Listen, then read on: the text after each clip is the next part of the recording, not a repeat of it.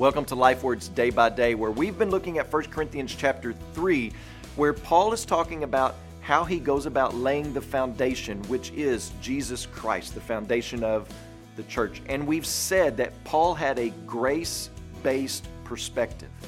But there's more to this word grace here in this text in how Paul is using it.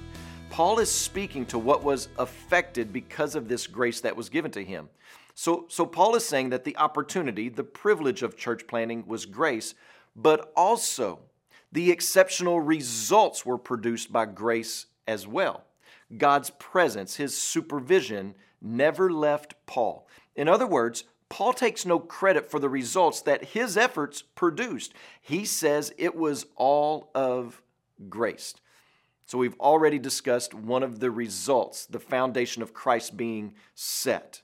But there's another one, and it's found in the second phrase of verse 10, where Paul writes, like a skilled master builder.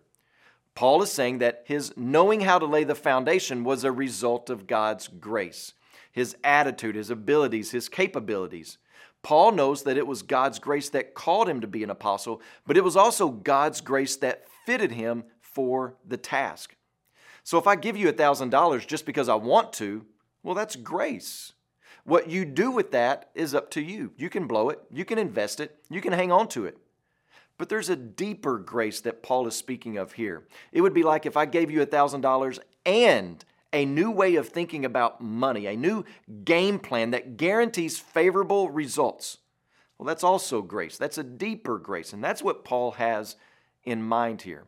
Paul's ability to build the foundation like a skilled master builder was of grace. That word skilled in the sentence, it has the same root as the word for wisdom.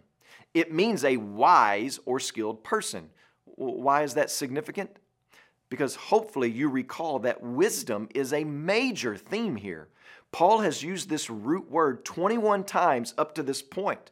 He's going to use it seven more times in this letter. So a total of 28 times, 21 of those being from chapter 1, verse 17 to chapter 3, verse 10.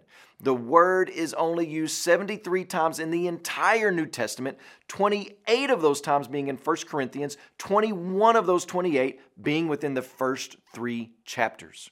So Paul is saying that he operated according to wisdom when he was planning the church in Corinth and that wisdom was put there by the grace of God. Paul had a grace based perspective and a wisdom based work ethic. When you pray today, please remember Michael Strong and his family, our missionaries in Minnesota.